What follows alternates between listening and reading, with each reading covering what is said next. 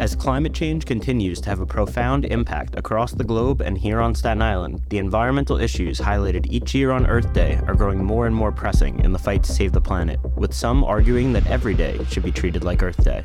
It, was born out of these grassroots advocates and organizations that wanted to push for less pollution, better air quality, better water quality.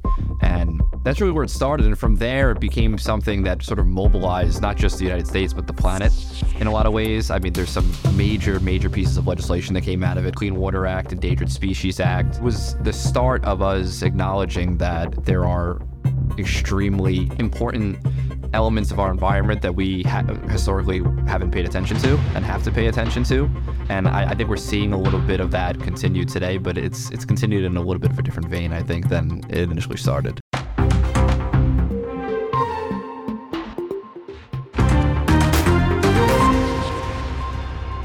Welcome to the Staten Island Advances from the Scene, a podcast bringing you an inside look at the biggest stories on Staten Island with the reporters who cover them.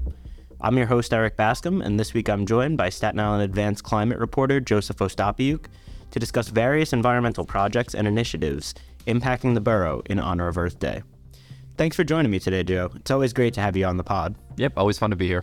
Yeah, and you know, we've got a bunch of different topics to discuss today. I shot you the outline uh, yesterday, so you've already kind of given it a look. But before we jump into uh, all of that, uh, as our resident New York Rangers super fan here at the Advance, I was curious kind of how you're feeling about the team as we head into the playoffs. We're one game in, right? Yeah, so game one is today's Wednesday. So for the viewers to know, today's Wednesday. So obviously we just got past game one on Tuesday. Mm-hmm. So I could be looking like a fool in the future, but game one was great for us. 5 1 win. Um, looked dominant. Um, really just responded well. I'm hoping that we don't have to go through what we went through last year with multiple game sevens and and and you know for once in, in recent history get through a series without having to go to the end and have some nail biter ending. But um, yeah, it was it was a good start for us. But you know we'll see.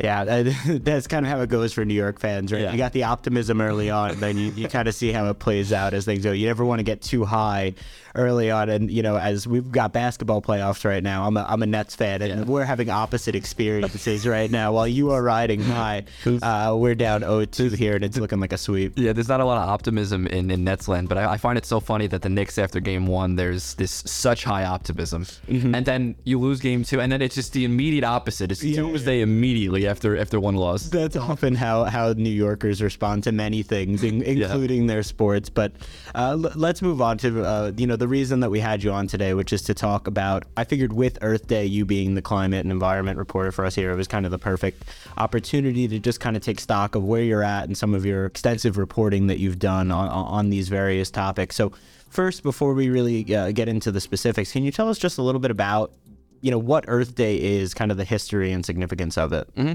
Sure. So Earth Day started 1970. Uh, that's 53 years ago now. It, it was born out of these grassroots advocates and organizations that wanted to push for less pollution, better air quality, better water quality. And that's really where it started. And from there, it became something that sort of mobilized not just the United States, but the planet in a lot of ways. I mean, there's some major, major pieces of legislation that came out of it Clean, Clean Water Act, Endangered Species Act, Clean Air Act. Um, and it really is just like it, it, it, was the start of us acknowledging that there are extremely um, important elements of our environment that we ha- historically haven't paid attention to and have to pay attention to and I, I, think we're seeing a little bit of that continue today, but it's it's continued in a little bit of a different vein, I think, than it initially started. My first memories of Earth Day mm-hmm. is like when you're a kid and yeah. you're in elementary school, and they give you like a little picture of the globe, and you, you draw it in, and you're you're adding, you know, you're drawing little like park yeah. scenes and stuff like that. And so obviously, it's great that people are introduced to these types of things so mm-hmm. early on, but um, obviously, it, it's much more than than that, mm-hmm. right? It's, it really is become such an important focal point of the environmental activism that we see really throughout the year. And so I thought that a good place to start for this podcast would be the whole situation with Fresh Kills Park, mm-hmm. right? Because I'm sure some of our listeners, you know, most of them, I'm sure, are kind of aware of this. But Staten Island was once home to the the world's largest garbage dump. You could see it from space, is mm-hmm. always what people mm-hmm. kind of use when they talk about it, which is crazy to think about. And then throughout all of these years of really fighting the city to, to get this thing closed, they finally did, and they've done this huge rehabilitation project where mm-hmm. they're now turning what was once really an, an eyesore and a, a detriment to the to the Staten Island ecosystem in many ways into this huge, expansive, beautiful public park. So I was wondering. Uh, what you can kind of tell us about that project, and, and and I believe we're kind of approaching the point where people are going to be able to go visit there soon. Is that right? Yeah, part of it. So I mean, Fresh Kills landfill had a five decade plus reign on Staten Island. It was an eyesore, a nose sore uh, as well for, for many people. Uh, it closed in 2001 officially. And then in 2008, seven years later, they announced that there was going to be this 30 year, it's a long process going to be, that's going to have to happen for this place to become you know this public expanse of 2200 acres but you're right there is the 21 acre north park mm-hmm. um, that's going to be opening first I was told second quarter of this year, which could be any week at this point. We're wow. we're in the second quarter of 2023, so that's going to be a big day. Obviously, it's really just the first step. This this park has a lot of steps to go, but it's the first step of being like this was once this, but now it's it's transitioning to something else. And I, I think it's it is apt to start on this because it's it's obviously such a miraculous project for people who know what the dump used to be right to what this park is now and I've I've been in the park multiple times and I mean it's a, it's an incredible space so just to see that sort of change to see it renaturized mm-hmm. and and reclaimed by nature in a lot of ways naturally uh, as well which I'm sure we'll go into um, is it's pretty incredible yeah and if I heard you right on the numbers there so the North Park that's going to be opening to the public is 21 acres yes. right and the full site is 2200 yes. is that what you said so we're only getting 1% uh, yeah. right if I'm doing the math yeah I'll, I'll, I'll, you're, you're my math guy so w- only 1% is going to be yeah. be open in this mm-hmm. part so what does the rest of it look like, and what what kind of work still needs to be done there? Sure. So North Park is a pretty interesting spot in itself. I don't want to like diminish that area. It's it has a 20 foot bird tower. You get incredible views. Uh, I can't express enough how incredible the view is from North Park. You're gonna be able to see parts of Manhattan, parts of the creek that that runs through Fresh Kills.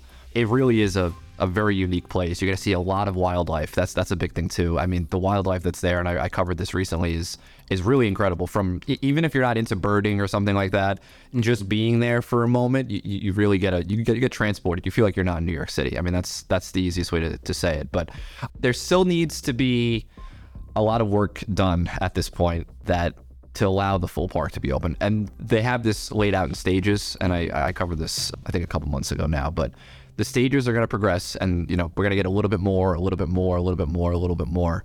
But i think people are going to be pleasantly surprised by you know if, if you have a chance to go to north park like i said you don't have to be a bird you have to be a wildlife photographer. I think you should just go. You know check it out and i think that you'll get a different appreciation for this place. Because while you won't be able to go on all of it you'll be able to see a lot of it. Right. And when you you know when you stand 20 feet above on the observation deck you're going to get a lot of views that you haven't seen before in new york city yeah, and so one last thing, and I don't even know if you're going to be able to to yeah, accurately explain this, but yeah. like this always happens to me whenever someone's like, "Oh, this is a 20 acre park. This is 10 acre." Like I, I don't really know what an acre is. I, I don't know if you really know what an acre is. Can you give us yeah. maybe like a comparison point for what that 21 uh, acres like? How does that like? What would be a reference point on Staten Island or mm-hmm. or something that people would maybe? I mean, it's it, it, 20 acres isn't particularly large. I mean, I think people may know acreage by their homes, how much acres oh, their okay. homes are. So like a home on Staten Island doesn't have an acre. That's what I was doing. to I mean, you know, it's down that But 20 acres is a little under a, a half square mile. So not a, okay. it's not an incredibly large space. I mean, like I said, when you get there, you'll realize like, oh, Fresh Kills is massive. And and when you drive down the West Shore Expressway, you can you tell, know that it's Fresh. Uh, Fresh you'll drive around down the entire West Shore Expressway and realize Fresh Kills is huge. Mm-hmm. Um, and even when you're at the mall, when you're on Richmond Avenue, you can see. I mean, it, it's covered by trees a little bit over there by that bike path, but I mean, it's a large, large area. So you're going to get a, only a little snippet of this, like you said, about 1%, but it's, it's going to be a pretty interesting 1%. It sounds like it. And I'm excited for uh, to have the opportunity to go out there and yeah. some other Staten Islanders to really mm-hmm. kind of get an appreciation for, for what they've been doing with that space. And I think especially people who grew up in that neighborhood, going to the dump, we hear these stories about the kids who used to climb on the garbage yeah. piles in the dump, which I don't know. I guess kids were built different back then because you could not pay me to do that even at my youngest. Yeah. Yeah, and it's funny. Yeah, it's funny because you say that because I mean, we obviously used to see the seagulls that where we see the photos, the archive photos, thousands of seagulls yeah, that yeah. would that would pick up the garbage, and now we're seeing these incredible migrating birds that are making this place their home. Ospreys, which are just an awesome looking bird, hawks, and it's so amazing to see it, it go from what it was just a few decades ago to what it is now. It's it's it's really something. Yeah, and I'm really looking forward to it, especially as someone who's kind of uh, picked up birding a bit. And yeah, listen, discussed listen. recently. It's a it, that's it's a peaceful hobby. Yeah, it really is. Mm-hmm. It's very relaxing, and so we'll be right back. The Mayor of Maple Avenue is a powerful multi-part podcast about Sean Sinisi, a victim of former Penn State football coach Jerry Sandusky, who was arrested 10 years ago for numerous child sexual abuse charges. The podcast series is written and hosted by Pulitzer Prize winning reporter Sara Ganim, who takes listeners into the world of addiction rehabilitation, where society can be quick to celebrate the consequences for abusers while not addressing the needs of their victims. Subscribe now to The Mayor of Maple Avenue wherever you get your podcasts.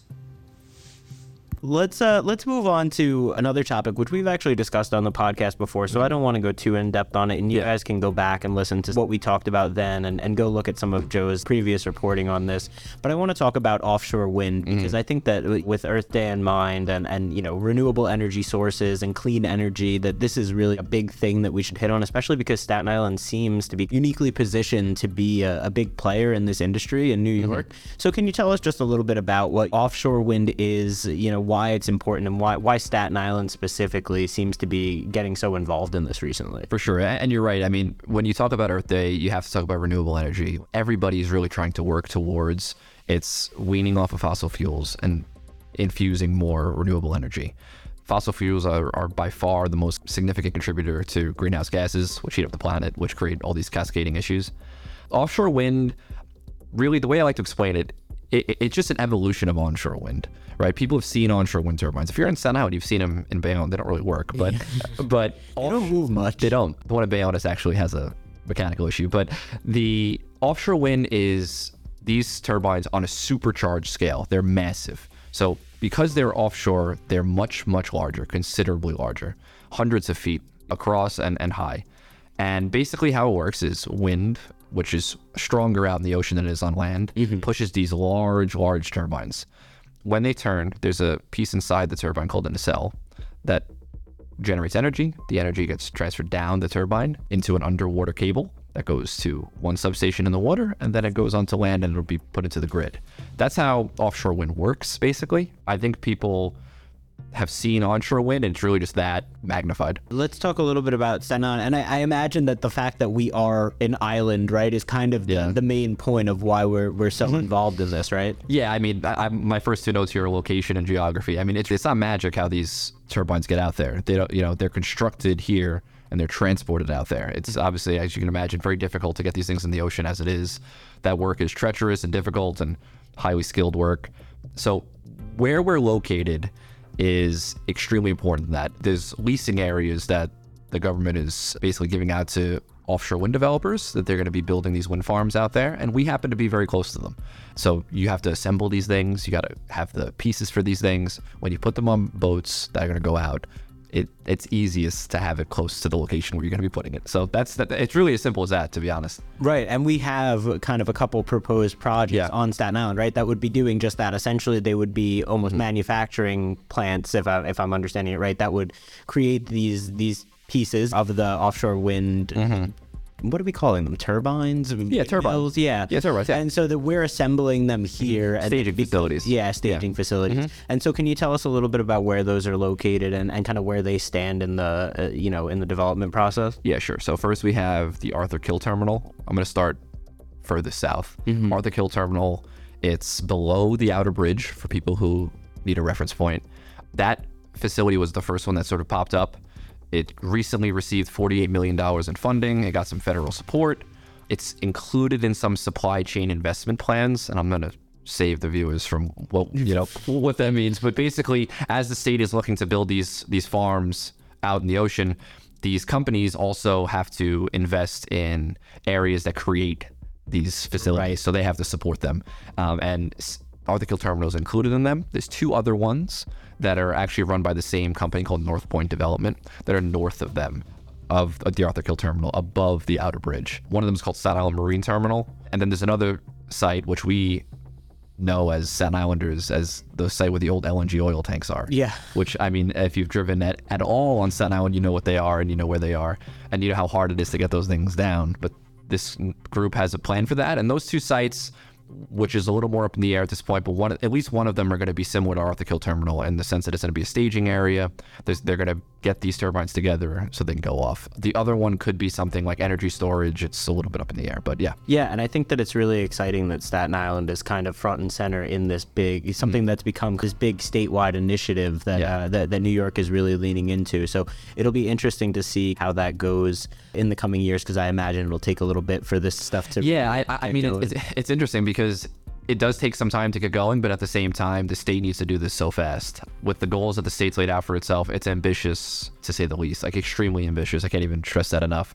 And to reach that, you have to have these facilities in place. You have to have the workforce in place to do it. You have to have the training in place to so that workforce knows what they're doing. And then you have to have the money behind it. it Staten Islanders right now, I don't even know if they fully understand where we stand with this, but we're at the precipice of a, of a massive, massive opportunity for the borough, both with jobs and just notoriety in general. I mean, we're, we're going to be a central piece of this. So it's just a matter of if that execution does come through, uh, Staten Island is going to be forever changed, especially on the West Shore. Yeah, absolutely. Let's move on to something. You know, obviously, we all know that Staten Island is referred to as the borough of parks, right? Mm-hmm. We see that on the signs when you come across the bridge. You've been doing this reporting for a while now that I find really interesting about the amount of funding that the parks department gets and, and what it was promised and what it actually end up receiving oftentimes. So correct me if I'm if I'm missing anything here or mm-hmm. I'm slightly off, but my understanding is that Mayor Eric Adams, when when he came into office, he had committed to putting one at least one percent of the New York City's total budget, which by the way is the largest municipal budget in the country. Just to be clear, mm-hmm. putting one percent of that budget towards the the Parks Department. Right,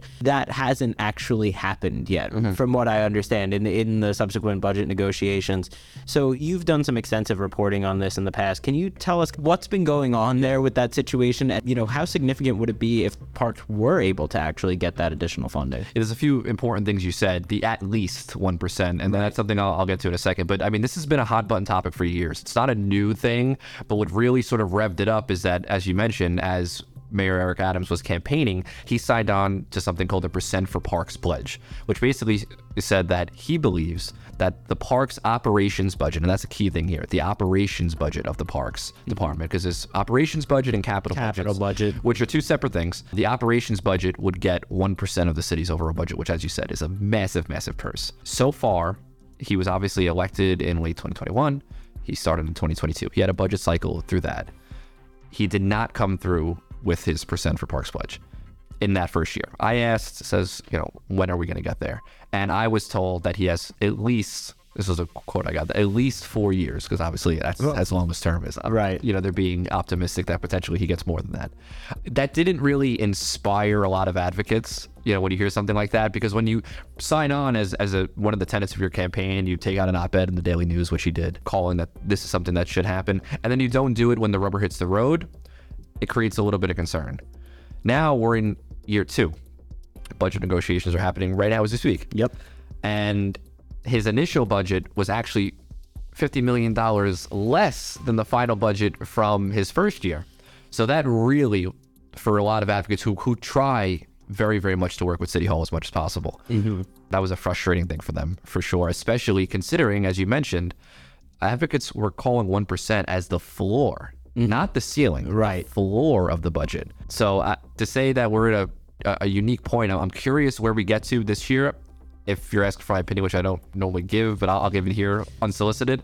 Um, I don't think we get there for this year. I could be wrong though. Yeah. But how then the pressure ratchets up each year? I yeah. Because if he doesn't do it by three, if he doesn't do it by four, I mean, then then he just lied. Yeah. That's really what it comes down to at that exactly. point. But I'm curious in, in your conversations that you've had with some advocates yeah. on this topic, um, that additional funding, what mm-hmm. what would that be used for? How would that help the New York City Parks Department? Yeah. What would they be able to do that they can't currently? Yeah, I mean, first of all, it would be massive for the for the Parks Department. I mean, the Parks Department manages a lot of land and just simply does not have the workforce to manage it. Mm-hmm. As a result, I wanted before I go into exactly what the money would be for here, I want to just go into what some other cities get because we talk about other major cities. Right. Chicago has 4.3% of its overall budget for its parks department operations. Wow. All right. LA is at nearly 3%. Washington, D.C., which is among the lowest budgets, is 1.1%. So all of those cities put together a substantial amount towards their parks departments. And for good reason. People use parks, they're free locations. And the cost to benefit ratio for putting money into parks is incredible. It's one of the best cost benefit ratios you can have in government. It's there's health benefits, there's mental benefits, exercise benefits. Mm-hmm. Um, so having it maintained is such an incredible resource for the city. Specifically for New York City, the majority of the operations budget goes towards its frontline staff. So that would mean more forestry staff to manage the parks, better responses to 311 complaints if there's issues at parks and stuff. We've seen some of these conditions get a little bad, but it, Parks Department employees are spread thin in a lot of ways for this. So it would really improve the workforce and allow it to maintain the areas it has and the areas are used by so many people. So like, like I said, the, the cost benefit ratio is is extremely high for it. If you're going to put money into something, something like this works pretty well for it. Yeah, and you know it's interesting to me that you you said that the the parks budget uh, in the preliminary uh, budget proposal that Adams put out this year is actually lower than yeah. last year, right? Yeah. So I, I mean, the, the, we know how negotiations work. You yeah. you never give your final number to start, but it was more so a little bit frustrating for for advocates I spoke to, and I, I wrote a story when it initially came out, and there was just concern that like, are we working in the right direction? If we fell short last year, we acknowledge we fell short last year, but then we come at this this year and like don't make a commitment to improve and actually step back, even if it's $50 million, which in the terms of a whole budget isn't a whole lot as crazy as that sounds. Yeah. But it, it is interesting that it was a step back you know, and, and you wonder how much of that was like a, a dig at it. Let's move on to something that I guess is actually kind of a crossover of our, mm-hmm. our, two beats here. This is something that the Department of Transportation has done for, for a number of years now. I think maybe we're going on seven years or so. And this was actually something that the current commissioner, Ydanis Rodriguez, had come up with during his time in city council. And it's this idea of car free Earth Day. Mm-hmm. And so every year on Earth Day, they encourage New Yorkers to leave your car at home, yeah. take the bus, take the train, take a bicycle, walk around where you need to go, uh, and just have that day as as less pollution because less people are using mm-hmm. their cars to get around the challenge for that here on Staten Island is that, that this is the most car dependent borough yeah. by far, and you really can't get around without a car depending on what you need to do, unless you're going to allocate an hour and a half of your day to commuting to, to one location or the other. I mean, we were just talking about before we started here between having one train line, yeah. no su- connecting subway. Mm-hmm. We, we really don't have an opportunity to to participate in this car free yes. date, and, and I imagine that it's something that's that's very frustrating. And I, I just think it's hard for, and, and we'll get to this a little bit later too, for Staten Islanders to be environmentally conscious in their transit mm-hmm. decisions based on the options that we have here. Yeah, I mean, you probably won't find someone who dislikes driving more than I do. I despise drives. If, if I didn't have to drive, I wouldn't ever, right? But we just don't have that option here on Staten Island. We, we talk about a lot of the changes the city's making. The city's undergoing significant changes, but it often feels like those changes are happening separately from Staten Island that the changes are happening in, in one place and Staten Island just it, it's a different borough. We don't have the same sort of layout, and the so uh, solution that works in in you know Brooklyn or in Queens it may not work here. It often doesn't. You know, so like things like bike share, we've we've spoke about that before, and and, and it's folly here so far, and and how difficult that's been. So I mean, yeah, it just really that a lot of the city's solutions don't necessarily just work here, and and so far they haven't really. So I mean, there's a lot of people who I'm sure would love to depend on on other transportation options on Staten Island. Even people on the South Shore who are probably the most car dependent on the borough. I mean, on the North Shore you have maybe some slightly more opportunity to be less car dependent, yeah. close to the ferry. But I mean, otherwise, this, this large, large swaths of the borough that you simply could not get around with because there's just the micro mobility options aren't there to even connect to main transportation options. And those main transportation options aren't exactly expansive uh, on the borough. I mean, you talked about the one train line. This may be a a, a sacrilege to say, but I've actually never taken the Staten Island Railway. Wow, never. I mean, I, I, lived on the West Shore and the North Shore my whole life, so I never really had a need to. But I've never yeah. taken the Staten Island Railway. If there was a railway on the North Shore, I would surely take it. I mean, but there isn't uh, your climate diaries series, and I can't remember if we touched on this the last time that you were on the podcast. So. I don't think that I think you were just kind of working on getting it off the ground. So, mm. can you tell us a little bit about what that that series is and and some of the different topics that you've tackled so far? For sure. So, I mean, the idea came from honestly speaking to a lot of experts over the past few years. A lot of experts are incredibly knowledgeable, but not great communicators. Some of them are, which is terrific, but some of them aren't. And when we had these conversations, I, I realized a lot of my job comes down to making this stuff palatable for Staten. Because whether or not they understand it, it does matter to them. So whether whether or not they understand sea level rise, you know, the mechanisms that drive it, regardless if they understand it or not, it's it's going to happen. Mm-hmm. So I felt a responsibility to sort of explain some of these complex topics, and some of them get extremely complex. You know, a lot of the side, you know, I don't expect people to read IPCC reports and and understand what's going on, but when you read them, they're extremely complex, but they have such important ramifications. So I felt like there was a communication barrier there. And I think the way that I wanted to go about it was to try something new here. And you know, I'm lucky our editors trust us in a lot of ways to do a lot of things. And I pitched this, which was basically sort of a first person story where I try to have a conversation with the reader. Uh, I haven't written in first person since like high school, so that was a little bit of a change.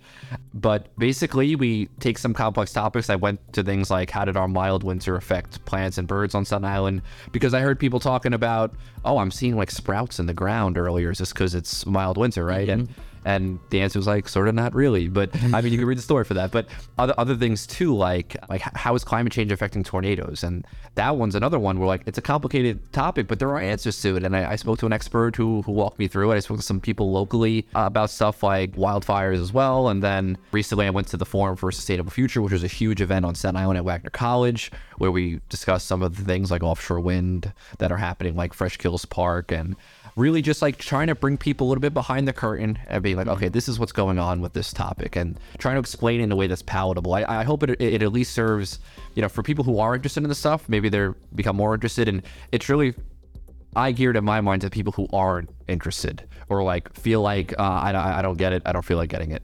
I'm trying to make it uh, as conversational as possible. One of the commentaries, I think the one that's done the the best in terms of views as well has been the, the ferry um, and, and basically how its inconsistent service is not in line with the city's ambitious climate goals. Yeah, and that's the one I wanted to to get to next. Mm-hmm. You mentioned the ferry one, which is mm-hmm. one that we had talked about before yeah. you wrote it. Even you just kind of like floated the idea to me. Hey, I'm thinking about this, and mm-hmm. can, can you tell us kind of the the background of uh, of how this came about for you? Yeah, I'll be honest with you. It started out very selfishly for me. um, so I was coming back from a Rangers game. Uh, as we speak about, sometimes I'll take the ferry there, or I'll take the fast ferry even, which I'm an advocate for. I like the fast ferry. Mm-hmm. Um, and I would, you know, take the shuttle bus to the garden, and then obviously after the garden, the fast ferry's done. So, um, which is a different gripe.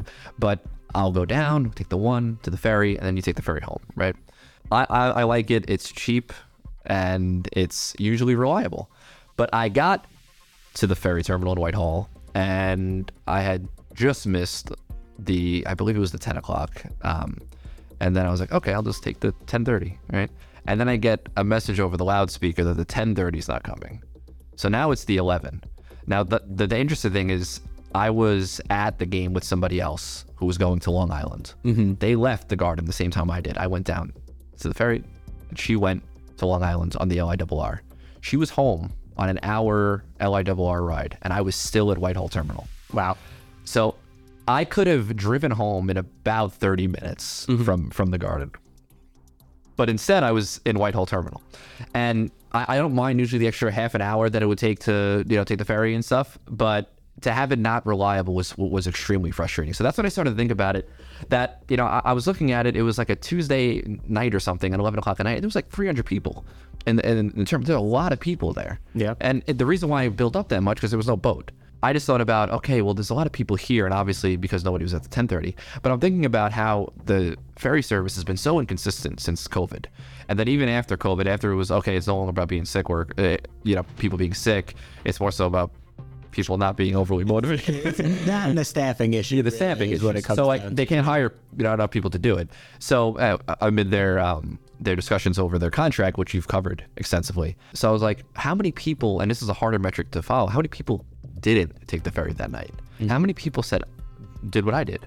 I'm not going to take the ferry because I can't rely on it. Mm-hmm. And I'm not going to know about it until I get to Whitehall because maybe people don't. Because the only other way you really know is by checking the DOT's Twitter, mm-hmm. which can sometimes do it not so long before, which is right. like another frustrating thing. So that was interesting to me because you obviously want people to take the ferry. The ferry is most effective in terms of environmentally friendly option when more people take it. And it also obviously take cars off the road, which is a whole separate thing.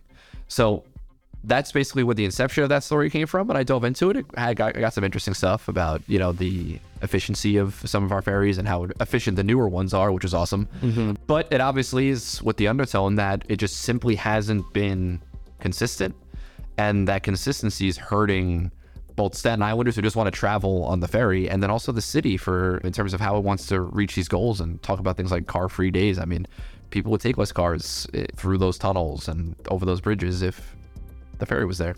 Yeah, I mean, it's really as simple as that. If you want to encourage people mm-hmm. to use mass transit, to use transportation alternatives, then you need to make those types of services available and reliable and consistent. And mm-hmm. so, if that's not the case, people are just going to drive their car because it's easier and it's more convenient from them eh, for them. And so that, that yeah. that's really just what it boils down to there. And and on the the Staten Island ferry thing, real quick, I am working on a, a large project highlighting. As you mentioned, I've been covering these these issues yeah. for, for uh, about three years yeah. now, and so there's a lot of different content. We're, we're trying to take a fresh look at it and tackle it from a new angle, and so the readers can can be on the lookout for, yeah, uh, some ex- some exciting ferry content in the future. But let, let's move on, and this kind of ties back to our conversation that we had about the DOT Free Earth Day, and really about the the climate diaries discussion that we just had too regarding the ferry. But on Staten Island, something that I've I've noticed as the transportation reporter is that it, it can be difficult in some cases to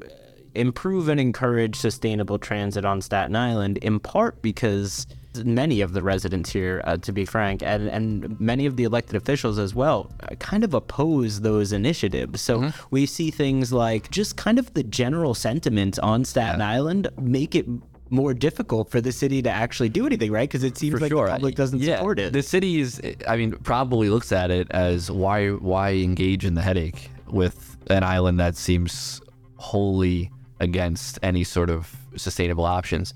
But I'm I'm I'm a persistent optimist. I think there remains options for the city to work with Staten Island on things regarding sustainable transit, but I think it really has to change the way that it approaches it. I think that they have to do a better job of understanding Staten Island's opposition to a lot of things, how that a sentiment of war on cars is is pretty entrenched here, mm-hmm. and how the solutions that you're gonna find, if there are any, are gonna have to be done in tandem with the community in a lot different way than than just adding. But people in Brooklyn and Queens they just want more bike lanes. They they know what they want. Mm-hmm. That's how they have to get it. On Staten Island, it's different, but I think people would be like you said with the bike lane on on Highland when it's there. I think people are going to use more of this stuff when yeah. it gets there. I think that if you start to work with them and say, we'll do A, B, and C. I think you'll you'll see uptake, but I think the initial stages have been just so fiery and back and forth that it's it, it, becomes debilitating. I think to even start a project. sometimes. Yeah, and it, it's really almost like a vicious cycle in yeah. some ways, right? Where it's just like, oh, Staten Islanders always have to drive. We can't get anywhere unless we drive our car. And then the city's like, okay, well, like maybe we'll put in this project so that maybe more people can bike or more people have access to the train station or the or the bus stops. And it's like, no, well, we need our cars here on Staten yeah. Island, so you can't put that in because then it's going to get in the way of the cars. And it's like, okay, but we're just kind of going in this yeah. big circle mm-hmm. here for sure. So, but one thing I want wanted to touch on b- before we go, and, and this is also something that we've talked about on, on previous podcasts, and our listeners can definitely go back and, and check out this reporting and check yeah. out that podcast. But I wanted to talk a bit, little bit about the Staten Island 2100 series that you did last year, mm-hmm. and, and, just kind of tell the listeners what that was about and some of kind of the key takeaways that you had from uh, from your reporting. The entire series was based on a set of reports that was re- released by the United Nations International Panel of Climate Change (IPCC). I mentioned them earlier. And basically, it was centered on taking some of those projections, some of the latest science uh, of around climate change, and sort of localizing it, taking that and some other projections that are around local projections, and sort of visualizing it for Staten Islanders. I, I feel like climate change reporting, for uh, in a lot of ways, feels far off for a lot of people. They hear things like ice caps and glaciers, things that they've never seen before, and it doesn't really hit home as hard. So I felt like climate change reporting has to be local and it, needs to be localized in a, in a, stronger way. And that's what the story, that's what the whole series was centered on, making these visualizations of places you know, streets you know, of uh, institutions you know, and showing the threats that they're facing, showing the ways that we're hoping to mitigate those threats and uh, showing the questions that we still have, and, and while also explaining, as we explained before, some of the science behind that stuff. So that was really the the focus of it, and, and that was my goal for it. But I mean, you mentioned takeaways. I think this is your next question here, but mm-hmm. you know, the, the the purpose of the project for me was just to talk to a lot of people. I spoke to dozens of experts and and Staten Islanders as well. And some Staten Islanders can be experts in their own right. If you live in Great Kills for a long time, you see changes in Great Kills for sure. Absolutely. So I, I mean, I, I think I led off the series with that, with a, a Great Kills resident who has seen water encroach farther and farther since when he was first there to to now. And you ask a lot of people on the East Shore, they have a very impactful relationship with the ocean over there after Hurricane Sandy. Mm-hmm. So there's a lot of people over there that are sensitive to those topics. But then there's a lot of people who, after storm like Ida, that was sort of flooding inland, it, it didn't, you didn't have to be on the coast. You just had extreme rainfall flooding. That were getting a whole new taste of it. And you know, when you tell them, oh, this stuff's gonna, this stuff is you know believed to happen more often in the coming decades they're scared of that, and, and and rightfully so. I mean, it creates a lot of issues. It creates dangers for people. We saw people die in New York City because of that extreme flooding. So the takeaway for me was just the level of urgency. There was a level of urgency in, in every expert I spoke to. No expert was like, yeah, we can take a, you know, we could take it slow these next 10 years. They're more like, we haven't been taking it fast enough for the last 30. We have to, you know, do triple time now. So that's, that was the big takeaway for me. And I, I hope that that level of urgency came across for people to understand how important it is, especially on a, on an island, you know, an island surrounded by water that's, that's threatened by a lot of climate change impacts. Yeah, and I think that this really just ties back to what we had just discussed earlier of, of taking those those complicated uh, scientific topics, right, and mm-hmm. and putting it and framing it in a way that our our readers will understand and can see in this case with the visualizations that you did with yeah. the project, which were were really cool. I would highly recommend again that anyone who has not seen this uh, go back, read those articles, watch mm-hmm. those videos, and and you can listen to our uh, full podcast that we did on that series as well. So yeah. thank you so much for joining me today, Joe. It's always a pleasure having you on, and yeah. Uh, I hope to have you back on soon. Yeah, thanks for letting me uh, come on and talk about some of the stuff, and I hope people you know read some of the reporting, and if you have questions, reach out. Great. Thank you for listening to the Staten Island Advance's from the Scene. If you like what you've heard, please make sure to rate and subscribe wherever you get your podcasts and visit silive.com for the latest on all these stories and more. Thank you for supporting local journalism.